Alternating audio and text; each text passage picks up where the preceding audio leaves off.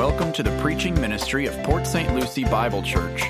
We are a Christian church whose goal is to faithfully preach Christ from Scripture so that we might better love and serve Him. We pray that this message from God's Word would engage your mind with the truth and inspire your heart to obey Christ.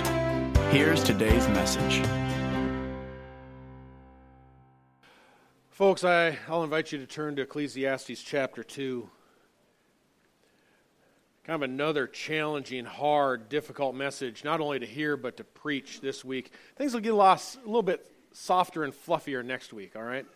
Um, we'll work towards that. It's going to be, a really good, encouraging uh, outlook next week on, on how, we, how we enjoy the fruits of our labor in this life. It will be a wonderful uh, reminder to us. As we look at Ecclesiastes chapter 2, beginning in verse 18 and through verses 23, I don't know where people are going to hear this material today unless they're in the church, unless they're, they're uh, uh, being taught principles from the Bible. You just aren't going to hear it uh, out there anywhere. Uh, we talk about a work ethic and a requirement in order to, in order to provide not only for ourselves, but to not become a burden for others. This passage is going to need to benefit from a couple disclaimers before I begin. Uh, the implications of leaving behind a large inheritance, a large estate, is something I have not previously addressed here, uh, for I have not had the, the right passage. Uh, we are there today. This is a good passage for it. And I realize this topic for some people gets real sensitive handling the Lord's money, right? Get sensitive. So before I begin, the pastors here at Port St. Lucie Bible Church are not estate planners. We, we are not. I imagine if my parents' pastor had paid them a visit to, ter- to determine their future estate, uh, my siblings and I would have been a bit upset over that. Uh, a pastor is to faithfully proclaim Scripture in truth uh, not decide people's estates. I also do not know what any person at this church earns, and I do not want to know. Uh, the only salaries that are published here are the pastor's salaries. And I guess with the number of charlatans that are going around today, that's not a bad thing, um, as people are always looking to rob Christ's flock. Uh, I don't have a problem with that, but I don't want to know your salary. And about every six months or so, for the benefit of new visitors who haven't been here for a while, I like to affirm that the church leadership makes no attempt to track the giving of anyone here. Uh, no attempt to track what individuals should give or for them to discern what God would suggest for your income is cheerful and generous. That is something that you have to decide on your own. Uh, God watches you, uh, we don't. Uh, I may from time to time become aware of a special donation for a special project. When we redid the bathrooms last spring, I became aware of someone who gave money towards that. Sometimes people request guidance. Uh, but I, w- I myself probably would never attend a church where, where the pastor tracks giving when I give honestly, when I give, and if there's an opportunity to give generously, I really don't want to wonder when I'm talking to the pastor whether he has a piece of lint in his eye or if he's giving me a wink of approval. You know, it's just, just uncomfortable, just uncomfortable. So we, we don't go there here. Uh, it's between you and the Lord. I believe the only time that I've ever really felt a need to ask our treasurer about giving is once, and it was years ago uh, there was a couple that wasn't walking in harmony, that they weren't uh, uh, fulfilling portions of their uh, covenant and attendance and, and other things. And, and, I think, I believe I asked Mary beforehand, you know, has their giving pattern changed? When we were going to meet with them and ask them what's up, you know, any change in their giving pattern. I, I never asked how much, and, and yes, it, it had changed from being very routine to, to deceased. I mean, that's so it's like, yeah, there's just, you know, these are some things we can discuss. How you manage money is your responsibility, as well as the places where you choose to give it. We strive uh, to preserve a church where people want to be part of what we're doing, the work, the kingdom work that we are doing. And this Tuesday, the elders will discuss our first quarter's uh, disbursement for the church to impoverished Christians abroad. So you can be in prayer for that as we discuss the opportunities that are there. Uh, we look forward to providing this membership a report at the March meeting. It's exciting. It is exciting. We announced it as we paid off the debt on the building that we would be able to relieve the suffering of some of the poorest people around the globe. So that is really great stuff. Um, I also strive to practice what I preach concerning inheritance. Uh, when I left the farm back in the 1980s, uh, my parents had very little, had very, very little. Uh, yet, when after all of us kids, all six of us were gone, we were on our own and established, and after mom and dad had spent 50 years together, they were able to uh, save a modest retirement. Then, then, years later, they became devout Christians. In their 70s, at the end of their life, they became very devout.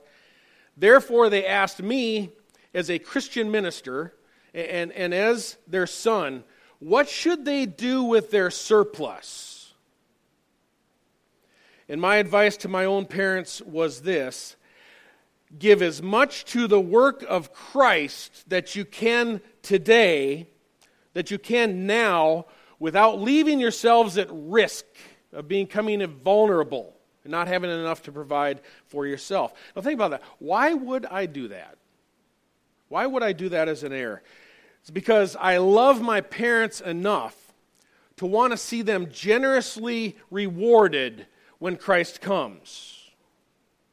Want them to be rewarded for cheerfully and generously giving.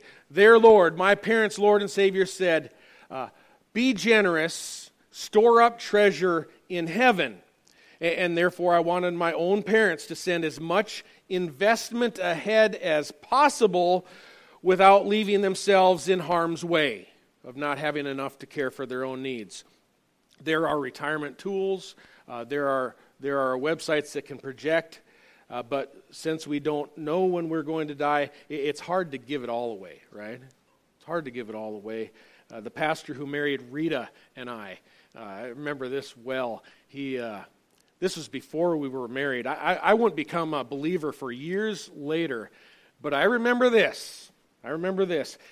He held up a dollar and he said, on the topic of giving, my preference would be to give my last dollar to the kingdom of Christ on my last day on earth. I remember that still today. I wasn't even a believer then. Um, he said, The problem is, I don't know what my last day is going to be. I don't know when that will be. So he was acknowledging then, uh, though, though his heart longed to be generous, he was acknowledging it is prudent to hold something back as well. Due to this need to hold some back, uh, at the end, my mom was the last one to, to pass on. Uh, due to this, she still left her six children more than she needed to. She, she didn't need to leave anything for us. We were adult and on our own and established. But when that estate was divided, did I make off with my portion? Oh, like a bandit. Yeah, like a bandit. I know our parents love to bless us as well, but I loved my parents. I, I love Christ Church. I, I, I want you to enjoy the fruits of your labor here in this life, as we'll discuss next week. Um, it's your money. It's your money. It is godly to enjoy it properly. Um, at the same time, I, I, want to see everyone rewarded. I want to see the kingdom of Christ expanded. I want to see the Lord's work uh, accomplished through our lives and around the globe. So please, wherever you decide to give, obey Christ, store up your treasure in heaven. What I don't want you to do what I don't want any of us to do is what Solomon has done, all right? And this is what our message concerns today.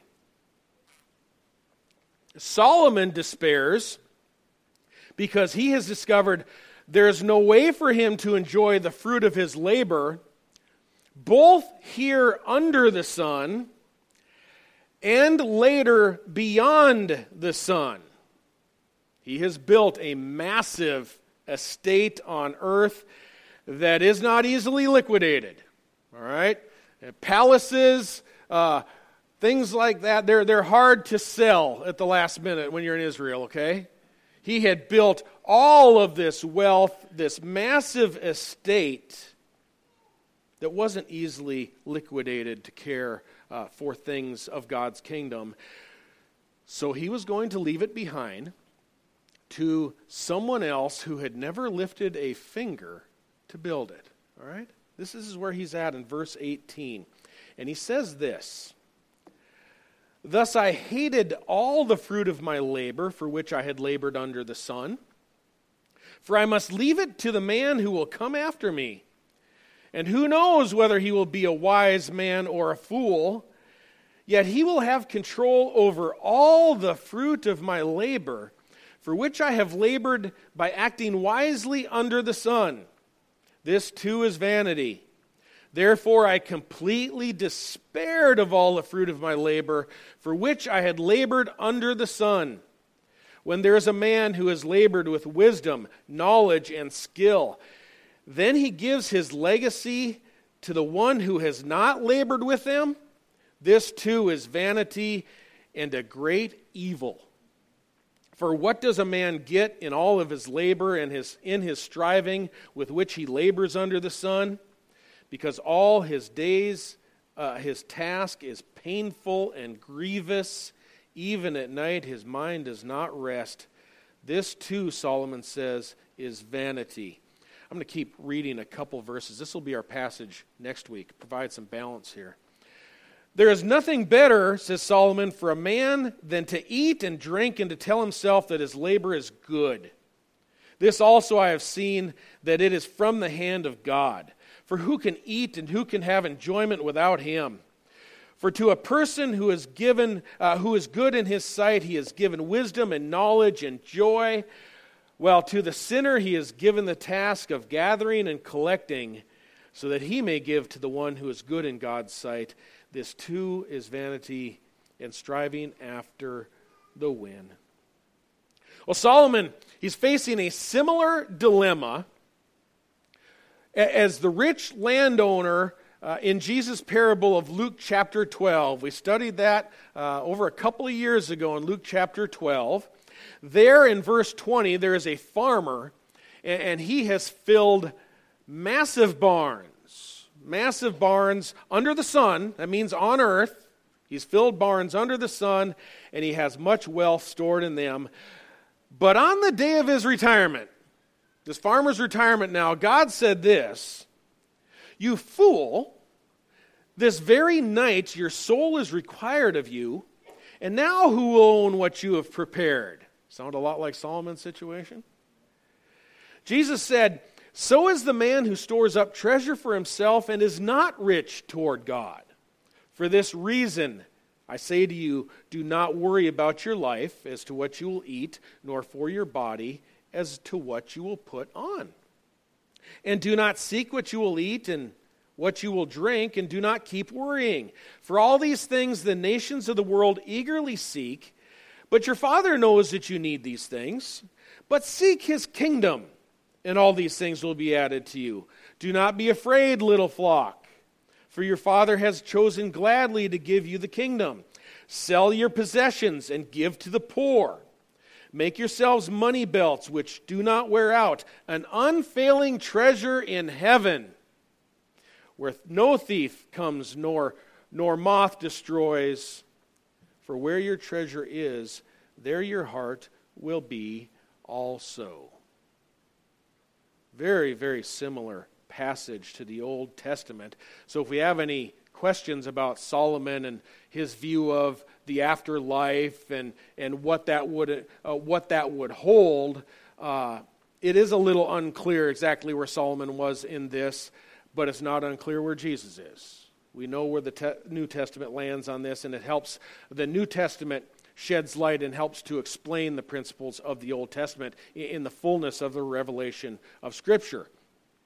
Like all the gold that was left in King Tut's tomb, lots of it uh, like the rich farmer who had filled barns with all kinds of wealth, uh, or Solomon, or you or me, we can't transfer the wealth after we died.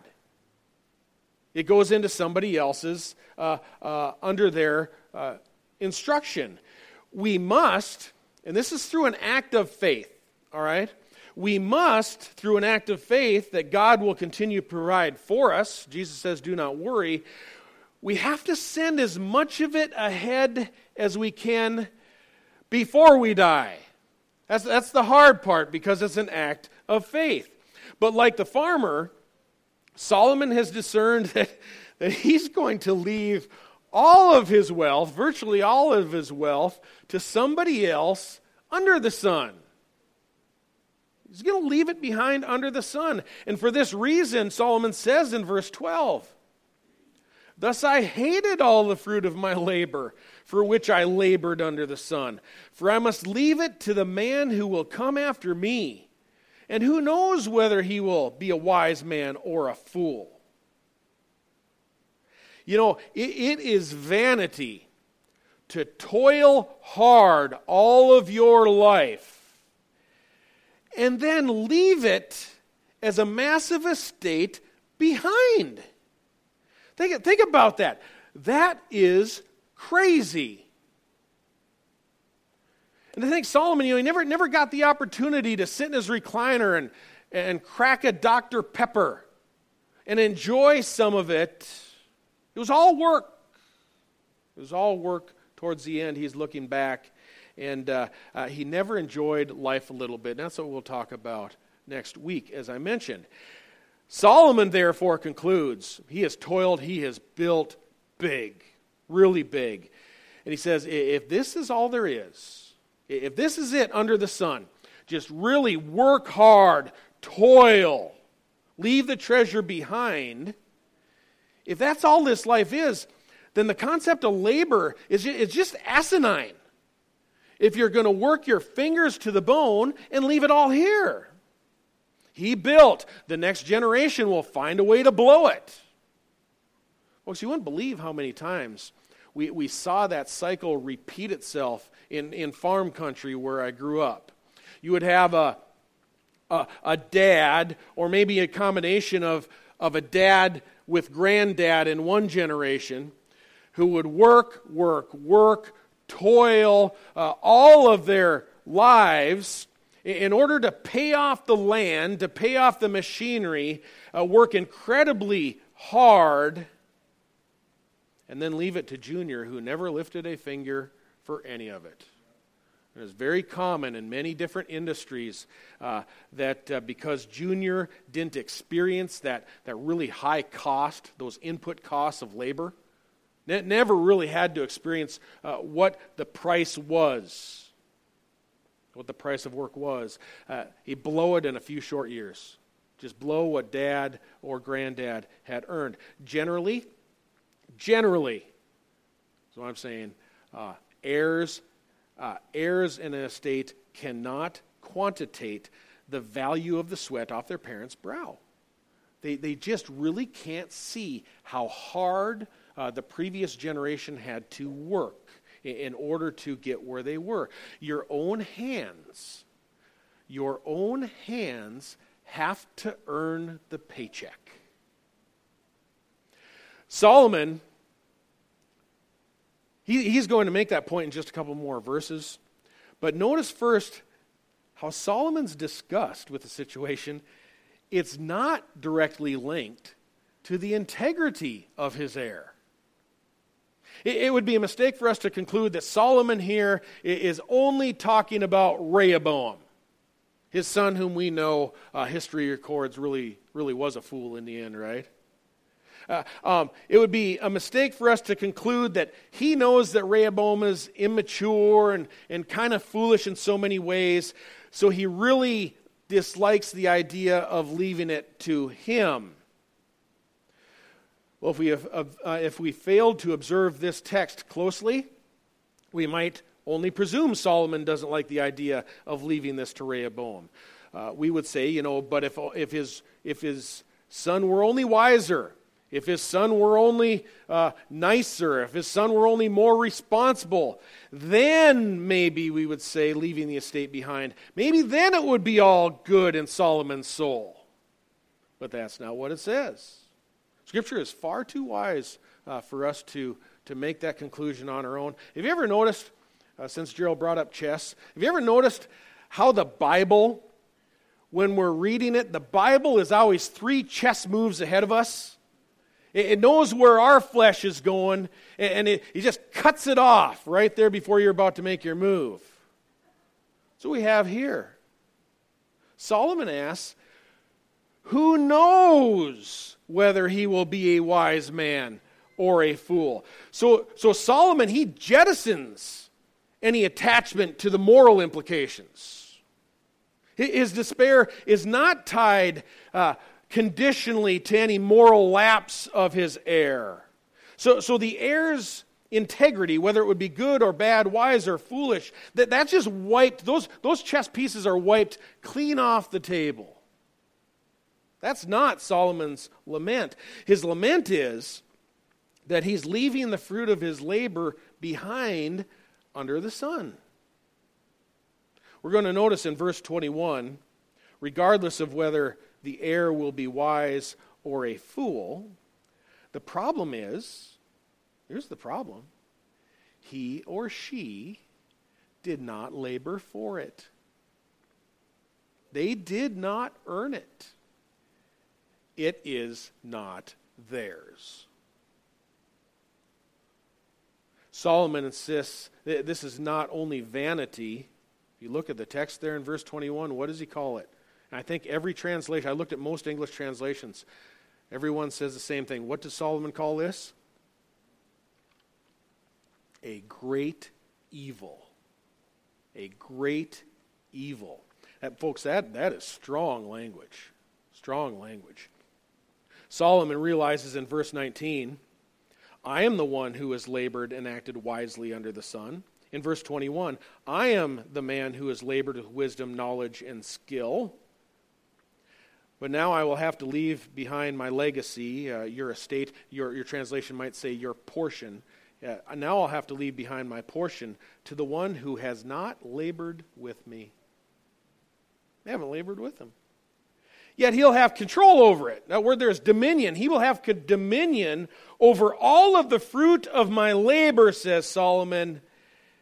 That's what he considers evil. It's an evil thing to him. Uh, therefore, in verse 20, I completely despaired of all the fruit of my labor for which I had labored under the sun.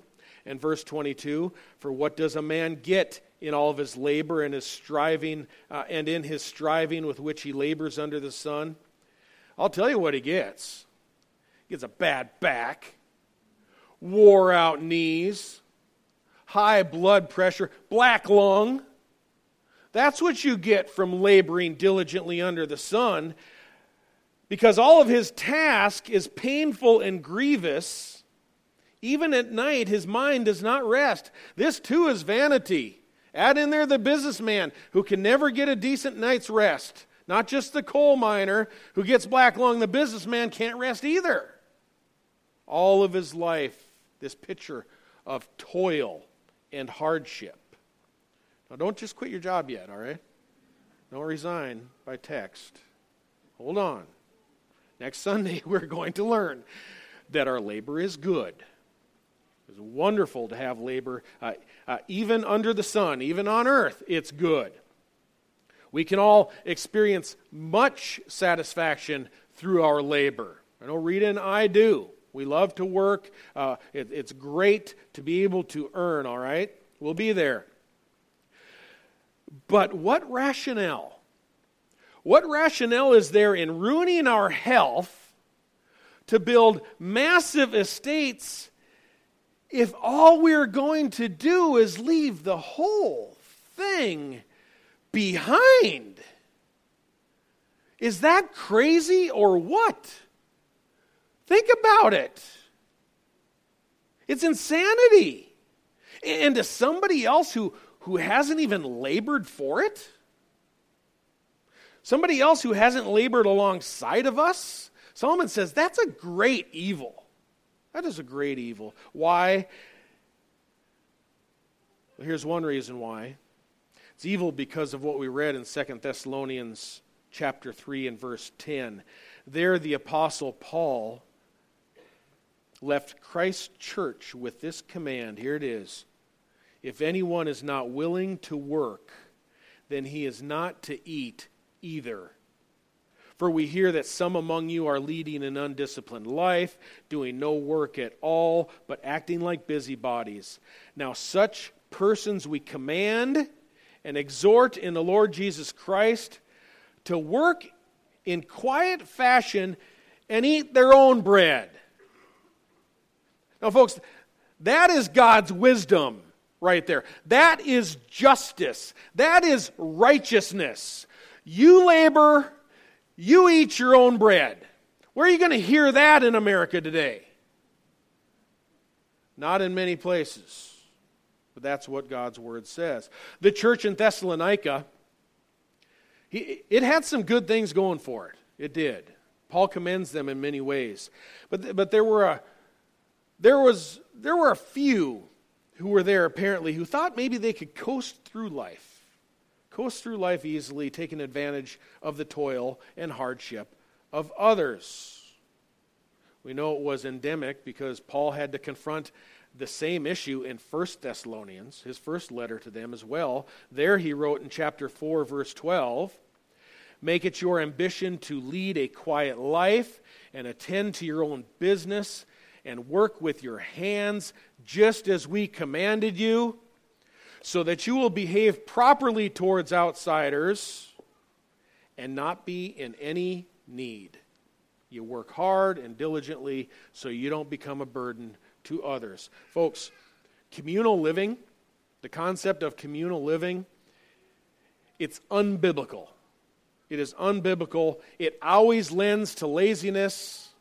Gerald was the history teacher in school, uh, told me a few things about the pilgrims, even. They tried it it didn't work. You've always got some people there when they're eating somebody else's bread, they forget how to work. Just slips the mind. It's just something. Just kind of just goes away. I can eat without having to work? Always lends to laziness. Uh, folks, this is a call to personal responsibility. Personal responsibility. Apparently, they didn't heed Paul's first warning so Paul had to address the problem again and with much stronger language in 2 Thessalonians in his second letter where he says, "We command you, brethren, in the name of our Lord Jesus Christ." Think of the authority with which he makes this statement. That you keep away from every brother who leads an unruly life and not according to the tradition which you received from us, for you yourselves know how you ought to follow our example, because we did not act in an undisciplined manner among you, nor did we eat anyone's bread without paying for it. But with labor and hardship, we kept working night and day so that we would not be a burden to any of you, not because we didn't have the right to do this as apostles and of, uh, ministers of Christ, but in order, Paul says, to offer ourselves as a model for you so that you would follow our example. That's the reason. Some, some were, were undisciplined, they were unwilling to work. Uh, I, said during the scripture reading, very careful here, and scripture again, it just, just uh, uh, ties all the bows perfectly. Notice Paul did not apply this command for those who were mentally or physically disabled, those who were unable to work. To those we are to show uh, mercy and, and compassion and kindness. Paul specifically addresses those who are unwilling to work. They're acting like busybodies, they were acting like they would work. To these he says, Neither shall you eat. Well, that's a pretty firm command. Pretty firm command. He says, If anyone does not obey our instruction in this letter, take special note of that person and do not associate with him, so that he will be put to shame. That, that is powerful. That is powerful. Why is work so important? Why is it so important? Well, you know, historically, you might not remember. Some of you might not have ever heard this. Right? Follow with me here. This is deep. Historically, in America, we used to refer to the eagerness to work, someone's eagerness to work, as a work ethic. A work ethic. It is not morally right for someone who is physically able for them to lay at home and expect somebody else to pay their way. It's morally wrong. Moral ethics, they, also contribute, uh, the principles of moral ethics also contribute to our biblical obligation as Christians to be generous, to be ready to share. You have to work in order to share. Can't share if you don't work. There are many who are destitute, many who, who are in dire need. Uh, there are impoverished people around the world who need help. Christians, those who've been bought and purchased by the blood of Christ, living on less than a dollar a day, trying to find a way to provide for their children. Um, we, we can't help others if we don't work. See the moral problem there? If we're unwilling to get up in the morning, we can't help other people who are unable to work. Uh, labor is a moral imperative. To work is a moral issue. We, we seem to, as Christians, we almost always go to things like sexual immorality and, and, and other things that we want to point at right away. Uh, we don't often enough come back to just our moral obligation to work and provide for ourselves. In addition, healthy adults, otherwise, otherwise healthy adults who sit at home and, and perpetually, uh, when they sit at home perpetually, they become susceptible to vices. When they're not getting up and going to work, they are susceptible to vices that they shouldn't be. Too much time on our hands. Somebody sang a song about that once. Styx? Yeah. Too much time on our hands lends to creating sinful ways to dispose of that time sexual immorality, gossip, pornography, alcohol, drugs, things to fill the time that we're not working. Person who toils hard, a person who gets up early and works all day, they've got less vigor left over at the end of the day, right? less vigor to pursue sin at the end of the day. Labor is almost always related to morality, but it's also an emotional concern. Many of us here know that. Many of us. It's emotional concern. A job provides emotional stability, dignity. Earning, let's just say it, earning makes you feel good.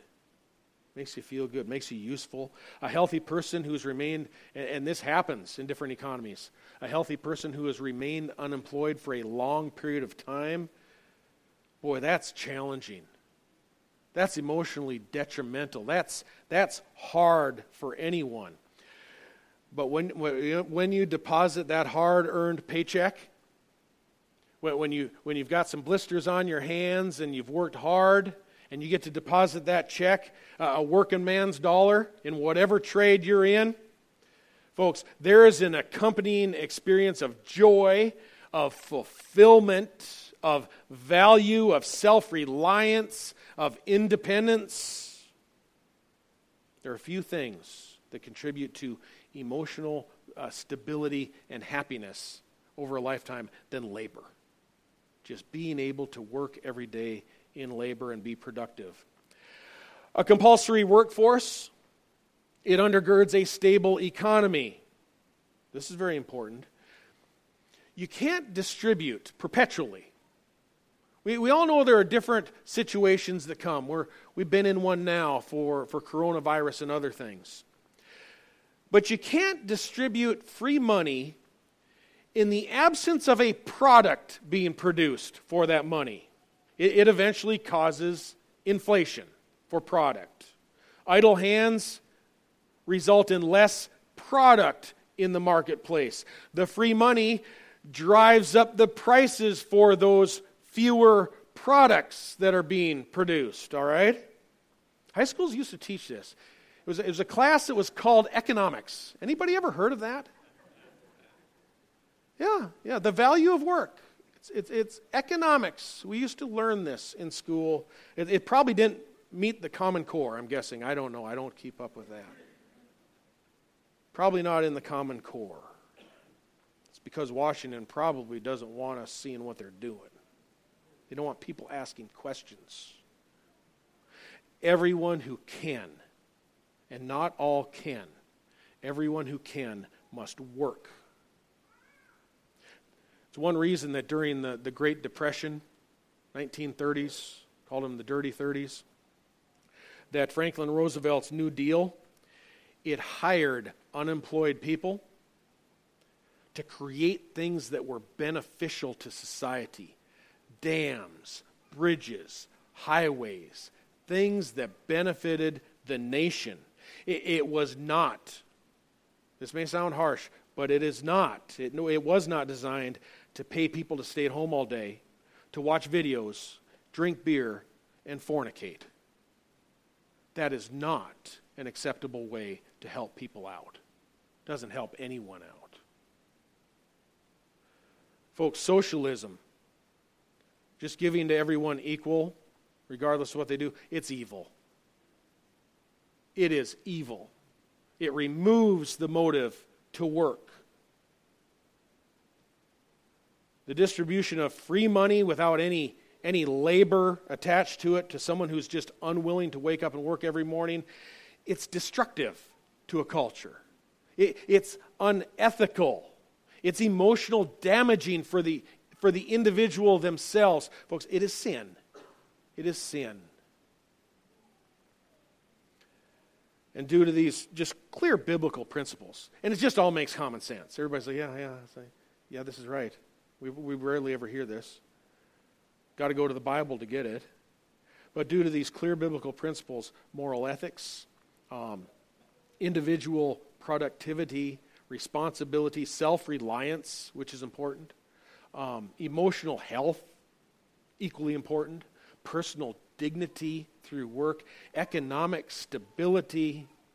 Because of these, Christians are not generally fond of programs where government payments go to otherwise healthy adults who are unwilling to wake up and work each morning. It's almost all, always harmful. Almost always, always harmful to supplement people in a way where they won't have to wake up and labor and work. There should be a beneficial product that is produced in exchange for every earned paycheck. I believe eight or nine out of ten here would probably agree under most circumstances. You go through crises and other things that are unforeseen, but under most circumstances, I believe most would agree. Is everybody buying into this? Oh, you stepped right into my net.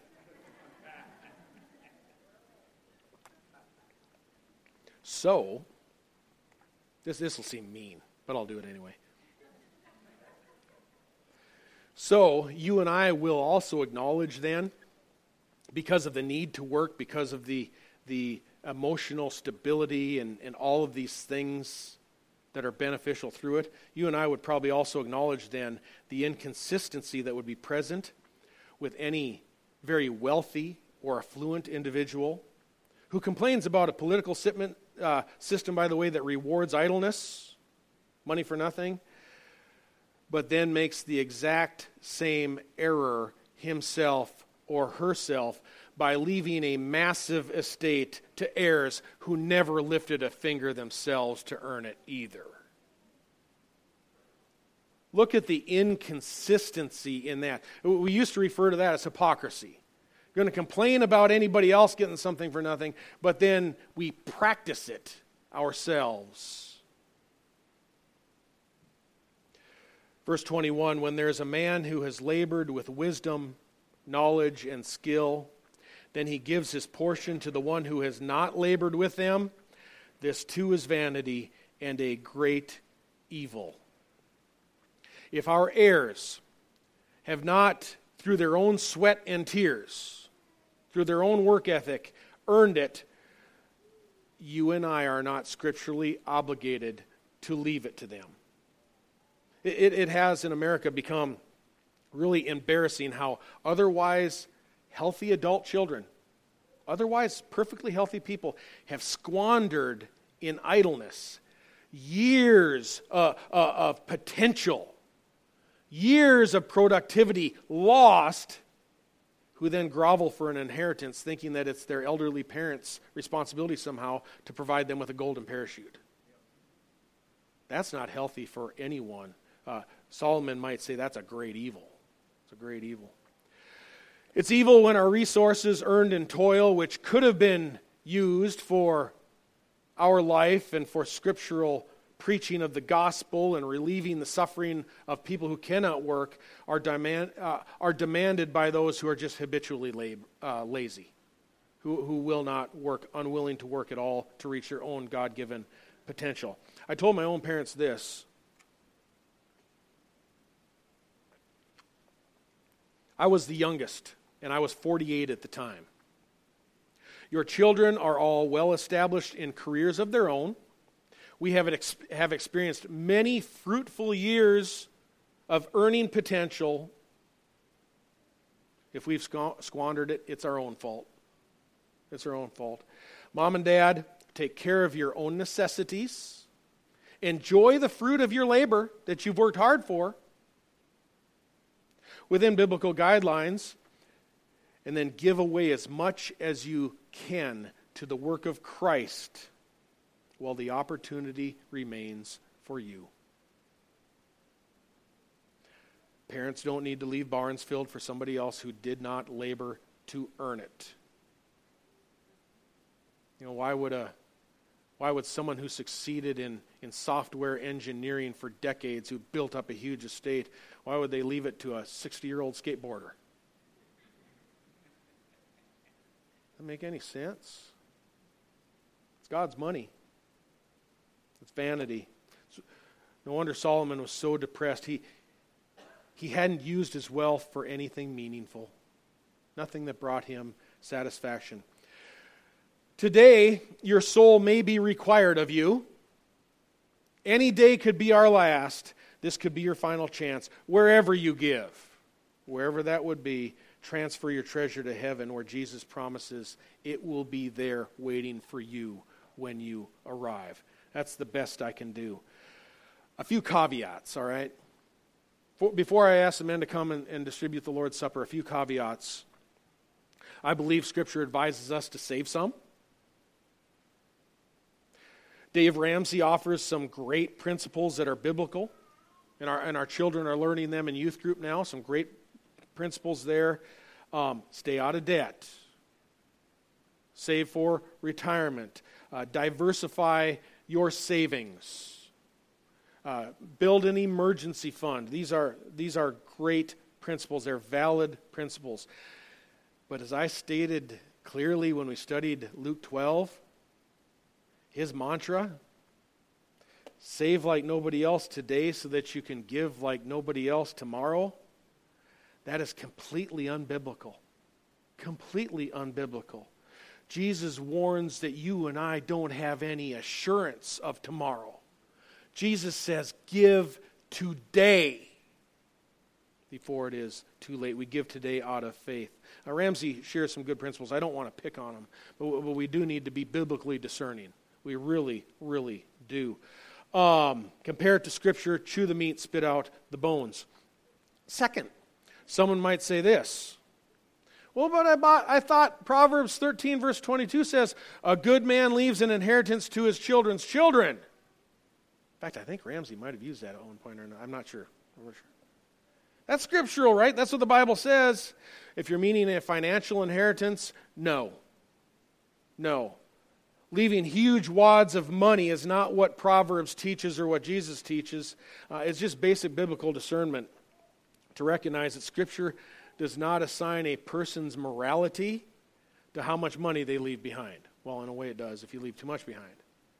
But it doesn't attach leaving money behind, with that being a good person. There's another interpretation for that Proverbs, and uh, that was the proverb that was quoted to me. I mentioned last week uh, when I was doing ministry in the state capital of North Dakota to, to lawmakers.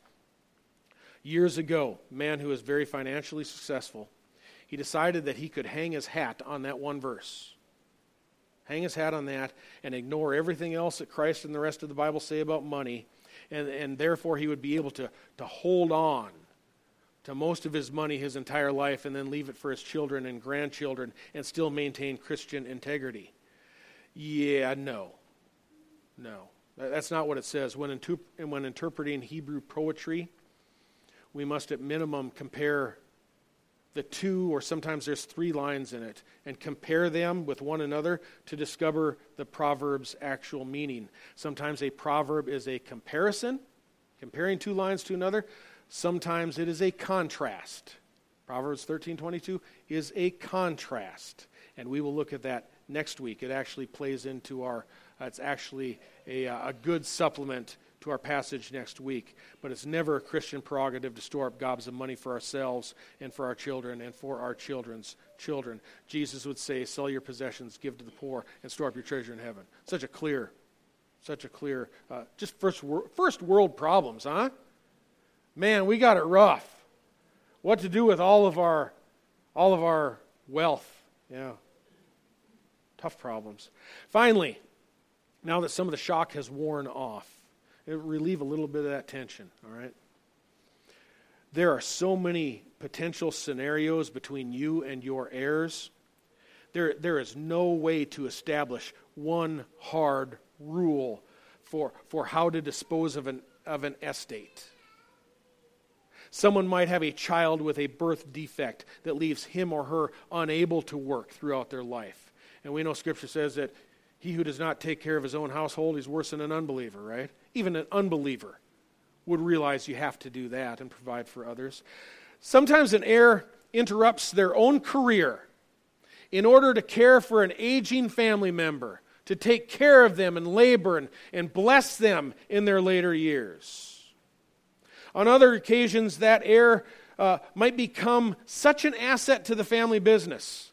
We saw this in farming too. Uh, parents would discover they could have never kept the family farm if that son or that daughter hadn't contributed uh, with their own labor to, to, to be alongside with that family.